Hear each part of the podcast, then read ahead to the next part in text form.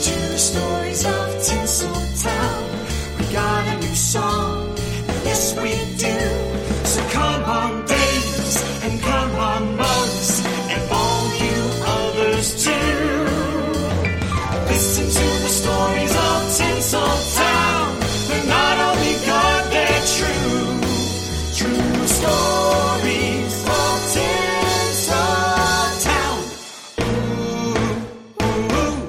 everybody, and welcome to another True Stories of Tinseltown. And today is a ho ho ho Merry Christmas fa la la la la Yahoo kind of show because I am talking to the amazing Jeremy Arnold, who wrote um, for TCM Christmas in the movies 300, 30, 330 classics to celebrate the season.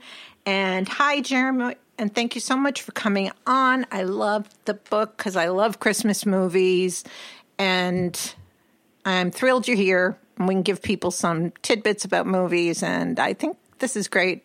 You know, this book is really great for reference every year. You know what I mean? Sort of a go to book. Uh, yeah, I, I, I'm glad to hear that, and thank you very much for having me. And yes, it is 30, not 300. Thank goodness. Right? Yes, I know. I, I'm sorry I later. choked on that. I'm sorry, you No, guys. no, no worries.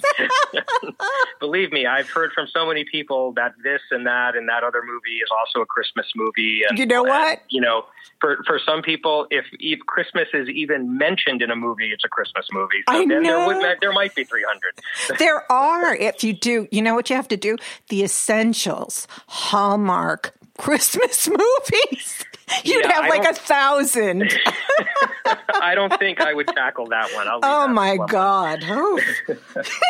Nothing against them. If you guys love those movies, it's sweet, but, you know, well, what shall we say? Anyway, what made you want to write this book on Christmas movies? Well, to be honest, it's a little. The, the answer is not particularly romantic. I had just done um, a book for TCM and Running Press, The Essentials, uh, the Love first volume it. of the two Essentials books. Thank you.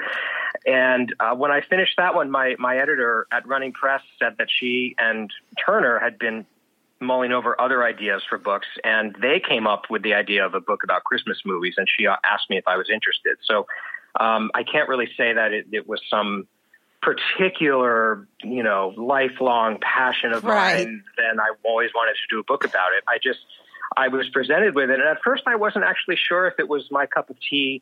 Um, but then I, I, I grew interested when I thought about the fact that it would be, it would be fascinating to explore what actually makes a movie a Christmas movie and and and explore what the definition of one is and how you could work in all kinds of examples from different genres. Um, and so I that's really what what interested me and um, and then it was just such great fun to actually revisit all the movies in some cases see them for the first time.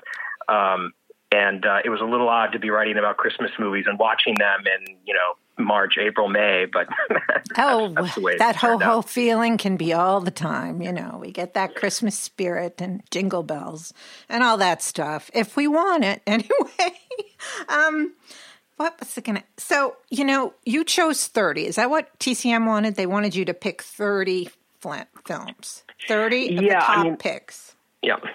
Yeah, I mean this this was uh, the result of discussions with with Turner and with Running Press. They have a partnership for a series of film books. They've published oh a, a couple dozen at this point, and they're they're all really good. Oh, they're great. Nice variety, and um, it just you know in terms of what the timeline was, what the budget was for the book, what the size of the book they wanted, it, all these kinds of uh, criteria came into play, and it just seemed that 30 was sort of a reasonable number, and also you have you know the 30 days of Christmas. It, it just seemed like it it sort of made sense.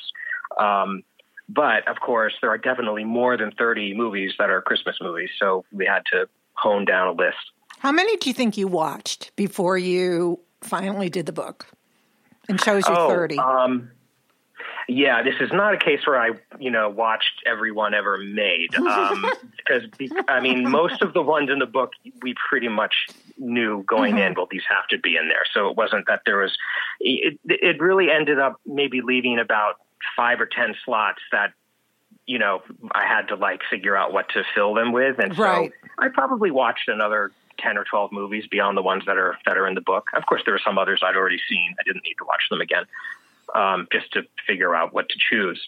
Um, but yeah, there there are a few that I you know I wish I could have had room for.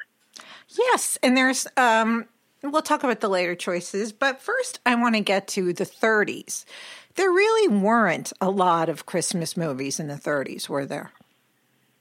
Not really. Um, it didn't really become a device until the World War II era, and that's I really don't think that's an accident at all. Yes. Um, because of course World War II was a time that was ripping families apart, and then in the post-war era in the 40s, families were trying to rebuild themselves. Um, there were broken families, there were you know traumatized families, there all every kind of variety, and um, it really I think Hollywood just found Christmas as a perfect story device to represent the family unit. Um, both you know in a joyful positive way in a negative traumatic way in a poignant way i mean it really is kind of perfect and yes. um, i think it represented sort of a, a longing for the way things had been christmas is a time of great nostalgia of course and there are even movies like meet me in st louis that are set in the past sort of an, an idealized past. Yes, of um, and a look at a family that's that's idealized. So it's a really it's a really interesting um, period for for that reason i think Um, the 30s, they did. I'm so glad you didn't pick them. And we'll talk about one of my favorite Christmas movies later. And you say exactly how I feel about it. But they had two, um, I think they had a, a horrible Scrooge. And now they're having the one with Reginald Denny, A Christmas Carol. And that was the one that Lionel Barrymore was supposed to do, right? Before he hurt his back.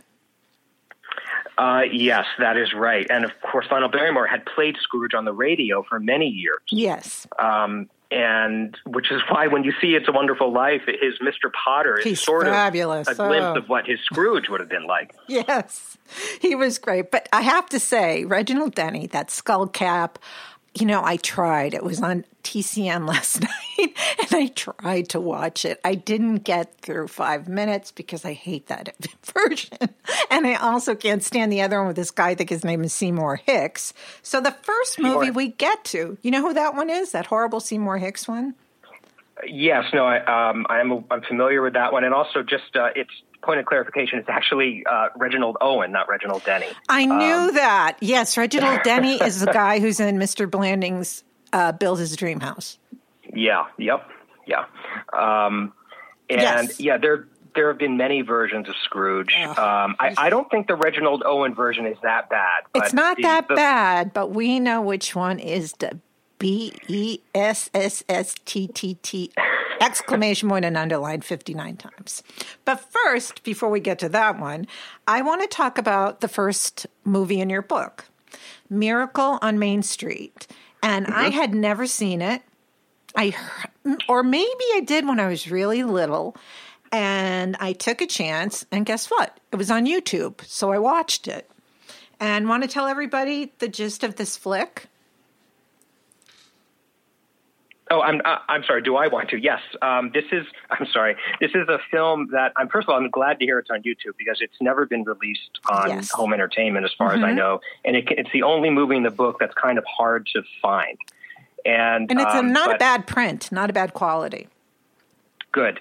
Um, yeah, this is a really unusual film. It was made independently and released by Columbia, and it was also shot in a Spanish language version at the same time, which was not uncommon in, in those days because the film is sort of set in a Spanish language uh, part of Los Angeles Yes. and um, it it's about a woman in uh, a Spanish area of a Spanish speaking area of Los Angeles who basically is a stripper. She's shown as a burlesque dancer, but that's old movie lingo for a stripper, basically. Yeah. And she she has a, a no good husband, and she goes to hide out from the cops, as I remember, in a church, and she finds an abandoned baby, and basically keeps the baby to help her escape that night, but then forms an attachment to that baby and keeps it. And this, the movie is really about you know, her being able to do that legitimately and the way that that act helps transform her and turn her life around. And now this sounds like it could be rather cloying based on that plot description. But what I find really touching about the film is that it, it really uses the idea of Christmas time as almost a force that helps transform people for, for the better. And not in really, even though there's some religious elements to this film, it it has more of a, a, a pure feel of what we all want Christmas time to be, the sort of healing nature of it, the, the positive goodness of it, that, that kind of thing. And um, the, when you see characters transform in Christmas movies, Scrooge is the most obvious example, but you see it in all kinds of Christmas films. That is a real hallmark of the, I won't say genre because it's not really a genre, but of the, the type of film. And uh, this is just a really unusual offbeat example of it that shows that even in a low budget, you know, sort of B, almost a B movie, um, that kind of um, approach to Christmas as a storytelling device can really be at play. And there's some really interesting filmmakers at work here too. It's an early film for some notable talent behind the camera: Steve Sekely and Boris Ingster, the writer, producer Jack Skirball, who would later become more famous, and Margo, who, who plays this character. We all you know, classic movie fans will remember her mostly from Lost Horizon. Which I hate that. Uh, she, I hate that movie. I wrote a whole article on it and just went on about it. Doesn't sound like she ought to be. But um, yes, Margo played the woman who, uh, what was the brother? The brother of uh, the lovely guy, the Grand Poobah, who was going to be the Grand Poobah, Ronald Colman's brother. Uh, yes, yes, yes. She, told him that she was going to be that she was kidnapped. That she, and then they're telling him that she was kidnapped like eighty years ago, and she's really an old battle axe. And, right. um, and then he gets her out. So that's Margo. But what cracks me up is that she has the funniest name I've ever real life name. Um, she was uh, Xavier Cugat. If you guys know who he is, he was huge, huge uh, band player and um, Desi Arnaz came from that, and all that other stuff. And but her name, she was born in Mexico, and she's just Margo, but she was born as Maria Margarita Guadalupe Teresa Estella Bolado Castilla y O'Donnell. I love that O'Donnell after all those names. So she was really cute. I th- I thought she was very charming and adorable in this movie. Um, I didn't recognize Lyle Talbot, to be honest with you, at first. He always mm-hmm. he played a lot of creepy guys. He did a lot of pre-code, and I don't think he did much after. Although he did do uh, some Ed Woods movies, but I guess because he he was huskier and he um, you know was a little bit older. Um, and Walter Abel played the good guy, and the two dames I love them. Her fellow strippers, they were fabulous. And it's just such a nice movie. So you guys can check it out. It's first in his book. He has tons of information. You know, we're not even going into it, but, you know, obviously he gives you behind the scenes and lots of stuff on each movie. Check it out because it's on YouTube now. And, you know, hopefully YouTube doesn't jot it down if too many people start watching it, but try to find it. And it's called Miracle on Main Street. It's made in 1939 because there are other ones like um, Hallmark ones too.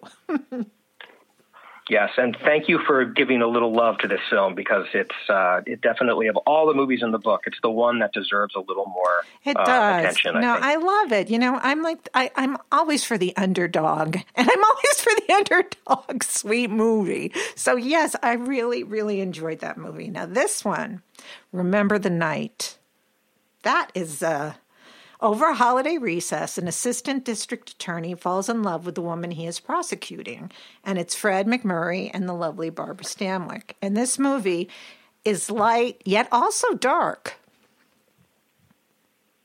It is, and this is one of my favorites. Um, not just Christmas movies, but just movies. Movie, um, it's great. And you know, a lot of it, a lot of Christmas movies have darkness in mm-hmm. them and I think that it's really necessary to make the, the joy that we all love about the movies, you know, feel so much more joyous. Yes. Um, I mean, it makes sense on a dramatic level, obviously. Um, but this is also just a really charming movie. It has, I mean, it's a total opposite of Miracle on Main Street. This is a major Paramount, you know, A level movie. Barbara Stanwyck, Fred MacMurray, written by Preston Sturges, directed by Mitchell Leisen. I mean, this is a glittering film with made with a lot more money. Um, and um, you know, it's uh, Miracle on Main Street. It's a bit rough around the edges. This one is quite polished.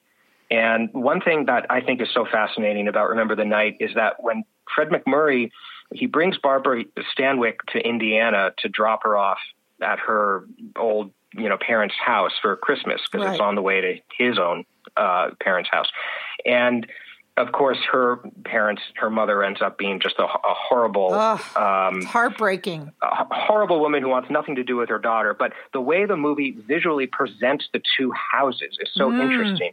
Stanwyck's family home is dark, it's cold, it's forbidding, it's very unwelcoming, and um, as far as possible from what you would want Yeah, it's a like home to filled be at with hate. time. You can almost Yeah. feel that home is just negative, negative hate. And and MacMurray's home, with his mother played by the wonderful Beulah Bondi, Love her. uh, is is warm and inviting and every, full of light and love and laughter and singing. Every, total opposite. Now it sounds almost simplistic to say, you know, to, to uh, see how these two homes are compared this way, but it really has an effect emotionally on the audience. And really the does. Of, the, the use of lighting and sound, it all comes into play, and uh, very cinematically done. I'm getting really deeper into into Barbara's character, and you see, you know, how sad what life she came from, you know, and it, it's it was really something I think that they needed to show.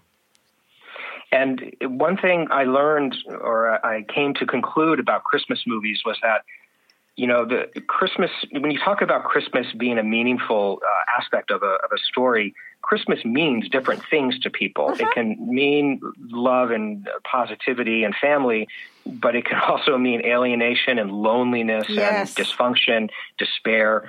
And um, re- remember the night gives us both of those aspects of the Yes. season, and it's they're heightened by the setting of Christmas time. Yes, and it's really great. And um, you know, it's one of those things we don't even know the ending to when it ends, right? It's sort of like we'll see. Yeah, it's a it's a well constructed story because you you know he's prosecuting her. They fall in love during the film, but we know that when the Christmas break is over, they have to go back and resume this trial. And what's he going to do? Is he going to let her go because he loves her? But that would be morally wrong. So who knows what will happen? and and his mom, who loves Barbara, kind of gives her the, you know, you're such a nice person, but you're going to ruin my son's life kind of thing, you know? yeah, yeah, Which is like, ouch. But it is a wonderful movie. We're making it sound really downtrodden, but it, it, it is, it's got its joy, it's got its everything, but it's, it's, it's a deeper kind of Christmas film, I think. And I Yeah. really, like you say, you can watch it at any time. I'm looking at the pictures. How cute. Um, I guess we could talk about the shop around the corner. That's also 1940, and I think y'all know about it. Bickering coworkers at a Budapest store don't realize they are falling for each other as anonymous pen pals, and it is a wonderful cast and a wonderful movie. And directed by the great Ernst Lubitsch, and it was his favorite of all his work, which is really saying something because this is one of the great Yes. filmmakers of all time, certainly in that era. And um, he really, you know, he it's it's a very personal film to him. It's set in Budapest, and um, a lot of his own memories of his his parents sort of figured into the story. I think his father actually had a shop like the one in the film. Um, but it's really the interplay between Jimmy Stewart and Margaret Sullavan is their chemistry is fantastic. It's the third of four movies that they made together, and um, it's uh, it's you know it's this is a film where they they hate each other in in person, but they don't know that they're in love with each other as anonymous pen pals, Which And, I love. Um, it- it- this was remade as You've Got Mail, but uh, nothing can, can touch this original one. Um, it was also remade actually with uh, Judy Garland as in the Good Old Summertime. Yes, and of course, this one Um, wins. But this one is also interesting for its Christmas element because it's set at the you know end of the year and Christmas as the movie as the story approaches Christmas, you get more and more imagery of Christmas in the frame, uh, Christmas trees, decorations, things like that. And it's sort of like Christmas is this entity that's starting to creep in and work its magic on this couple. It's very, it's very charming the way that is done. It is, and it's funny because he and Margaret knew each other in New York. She was married to his best friend for a very brief time, Henry Fonda, and and basically he was in love with her, James Stewart. So um, they had that chemistry, and I think it was uh, what was his name? Walter Pidgeon. He said, "Oh, Maggie knew it. She just played it up. She knew how much that boy loved her." you know, because they did. I don't know what movie they did. I re- I can't remember the name of it, but it was a wonderful movie. And I have to say, you know, he had a lot of patience because she was pretty mean. she was really mean, but she wrote such beautiful things too. And we can't yep. forget the supporting cast who were absolutely fabulous. Frank Morgan as the owner, Hugo Matuschek. And it's this wonderful sort of side plot that goes on where he he thinks of Jim, Jimmy Stewart as his son, but then he all of a sudden he starts getting suspicious of him. And it and it calls for a lot of interesting things. Joseph Schildkraut, Felix Bressart, who I love, uh, William Tracy, who you've seen, and so many great people. Um, it's a wonderful movie, and it makes you feel good all the way through. I think. Yeah, and I also although there's darkness. I know this is one of one Christmas movie that has an attempted suicide yes, scene in it. I know. Now this is despite all the all the all the comedy that dominates the movie, and yet it feels totally in place. It, it doesn't, does. It doesn't feel out of place at all. Hundred percent. And you really got to hand it to um, to Lubitsch for making it work. It's really hard to blend tones like that in a film. And um, suicide is a not uncommon device in Christmas movies, um, which might sound surprising, but there are several that incorporate it. Huh. Well, yes. Oh, I know which ones you mean. Okay. I want to talk about this one. I'm kind of going in the line, but it's. I just want to talk about this one because this is a fascinating film, and I think a lot of people probably do not know it. It's sort of a sci-fi kind of deal. Beyond Tomorrow. Yes, uh, this is another one I'm very fond of. This is a little more in the vein of Miracle on Main Street. It's a low budget film. Um, doesn't has its it cast is entirely character actors, no major stars, and um, it's uh, it's it also goes into the realm of fantasy mm-hmm. more than well, really the first one of the ones we've discussed. And Christmas allows this to happen. This is, you know, some characters, let's just say that they perish and they return as, as angels in effect, and they try and guide the living people, this couple, towards each other in love. And um, it's, it's, in a way, it's not really a great movie because it's a, it's just a little, it's a little far fetched, but I think that at, I think watching it at Christmas especially makes it work because at Christmas we want we are more ready to accept this kind of thing in a movie. I think this kind of uh, flight of fancy. Yeah. Um, is that fair? Uh, yes, I love and, that flight of fancy.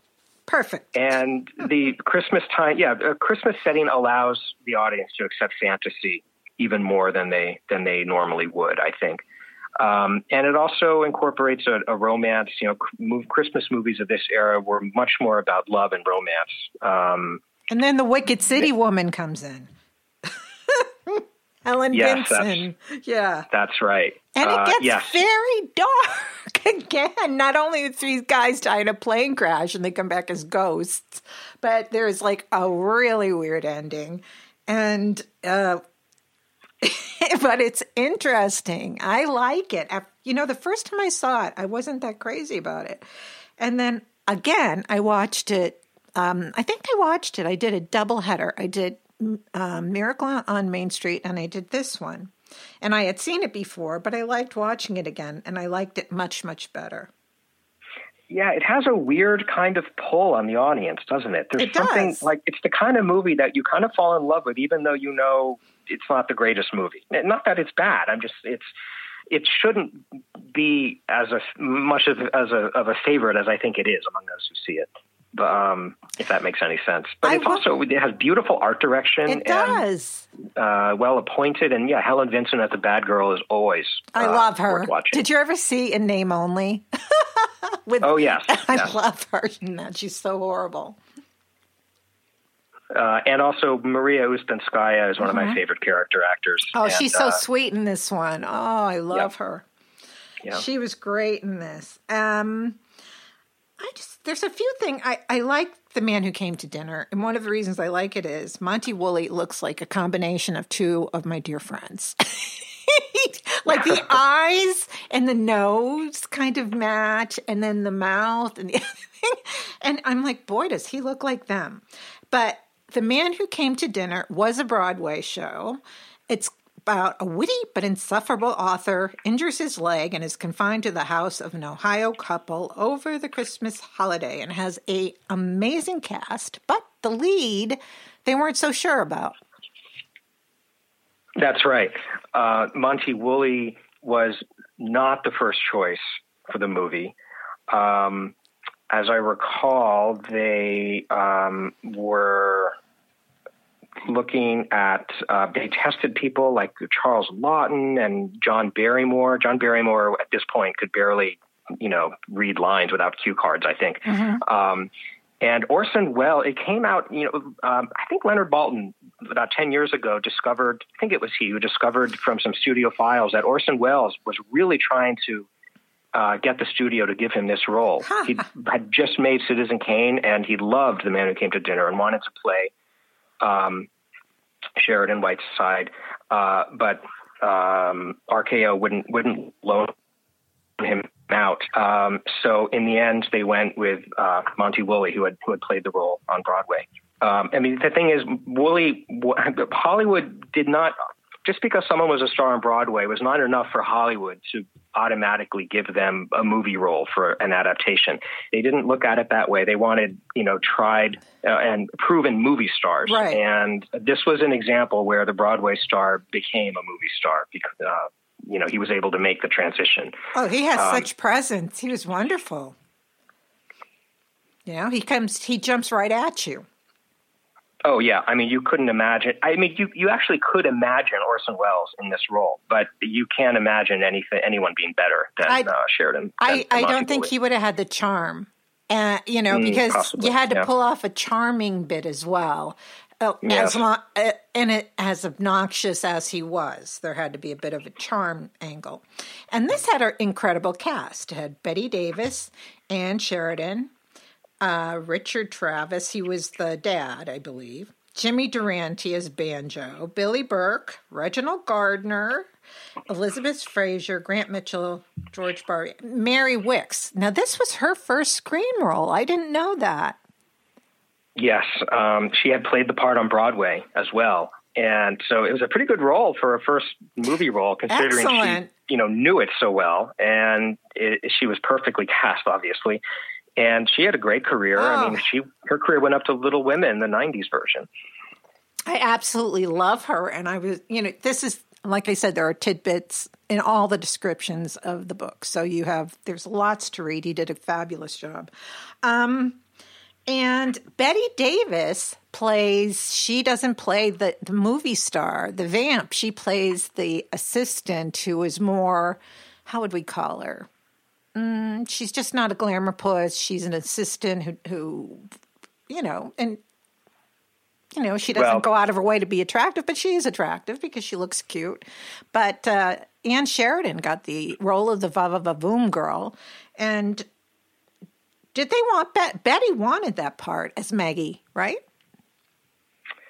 Um, I, I'm trying to remember now. I don't remember. I, I I can't remember for sure if that's true. But Um, she was she she did play a different part, that's for sure. Yeah, no, I, I guess yes, no, of course. I think yes, she she did want to play Maggie Cutler, um, who was the Ann Sheridan role. But I'm glad she ended up in the role that she has because you know, in a way, it's the more interesting role. It even though the Ann oh, the other Sheridan one's so is over the top, over Yeah, the top. yep. Great, but over the top. And I loved Betty's character. What I couldn't stand about this movie was the Dufoid she falls for. the newspaper writer guy. He is such a horrible creep. Oh, gee whiz, you know, and he's just that, and and he's just doesn't even ever kiss her. And Ann Sheridan comes around. He wants to be a playwright, and he's going to go up to the Catskills or somewhere with her, the Poconos, to write this novel while Betty's crooning. And I want to say, Betty, kick him to the curb. Don't don't let him publish this thing. I didn't get what she would see in that oaf. Well, I don't know. What are you going to say? The movie, the movie still works, and it still um, works. But that's the only I- part I, I don't like- like because I want to slug him. yeah. What I like about it as a Christmas movie is that it does have this current of irreverence, which um, is really refreshing in Christmas movies. If we see a lot of movies that are all about, you know, love and joy and togetherness, and uh, it's, sometimes it's fun to get a little cynicism, a little, you And know, com- dark comedy. It's fun. Yes, and I like chaos. it a lot. And this is an early example of that. I love that movie, and I didn't think I would love it as much as I did, but I absolutely loved that movie. You added a movie that I love so much. I think I've only seen it once on uh, TCM. I'll be seeing you with uh, Ginger Rogers and the lovely Joseph Cotten. A man and woman, each mentally fragile, meet on a train just before Christmas and start a tenuous romance. I love that movie. Me too. And this is one that I actually had not seen before doing this book. And I'm really glad that uh, I was able to see it and include it because I really fell in love with it. And um, it's it's kind of an unusual Christmas movie. It's not, you know, it's some might say, well, it's set at Christmas, but it's not really a Christmas movie. And I, I, I disagree because this is another example. I wholly dis- you- I am with you. Yeah, I disagree. Yeah, you It really a get the sense- because you really get the sense that the season is helping these two people along to heal themselves and you know find each other in And love help each and, other. And the, the the family unit in this film is also sort of heightened by the Christmas time setting. Yes. It's, um, it, the movie wouldn't have worked very well if it were set, you know, over the Easter holiday or Yes, something like that. July 4th. No, it's just the warmth, you know, New Year's. This was Shirley Temple's, I believe, first adult role. That's right. That's she right. was really good as the annoying teenager. I mean, she really was very good. Um, and you know, this movie is just beautiful to me. I, it's one of my favorite Christmas movies, and I love Ginger in this. I love Joseph Cotten. I think he is underrated, um, big time.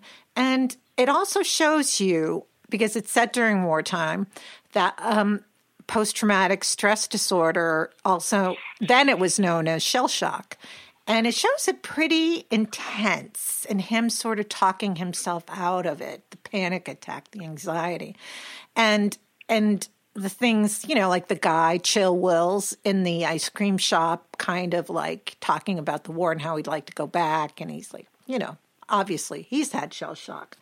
And um these two people find each other and and and you know that it's going to be okay even though it doesn't end like okay it's all going to be okay it ends like it will be but we don't know for sure but it sure seems like that way Yeah, it's it's the first one in, in my book in any case that is really about the effect of the war on on the characters. Um, it comes up in other films in the 40s too, but it's pretty explicit here. I mean, pretty blatant, I should say, in the way that it links the two, and uh, it's very poignant. I mean, um, you know, it. Uh, I've been thinking about this lately. That periods of great um, upheaval and distress on society, like World War II or 9/11, they do. There, there has been, you know, there have been spurts of Christmas movies in the years after events like that, and um, I wouldn't be surprised if we get another glut of Christmas movies in the next four or five years after hallmark this pandemic that we've all been living through. hallmark, Um, well, netflix is doing some maybe, but Hulu and the other ones are doing it. And I hope they make, you know, I mean, and I'm not putting down Hallmark, you guys. I know a lot of you watch it. My sister does, and I was with her for a couple days. And I have to admit, I got into a couple. So there you go. But I hope so, really, because they're they're they're very uh, you.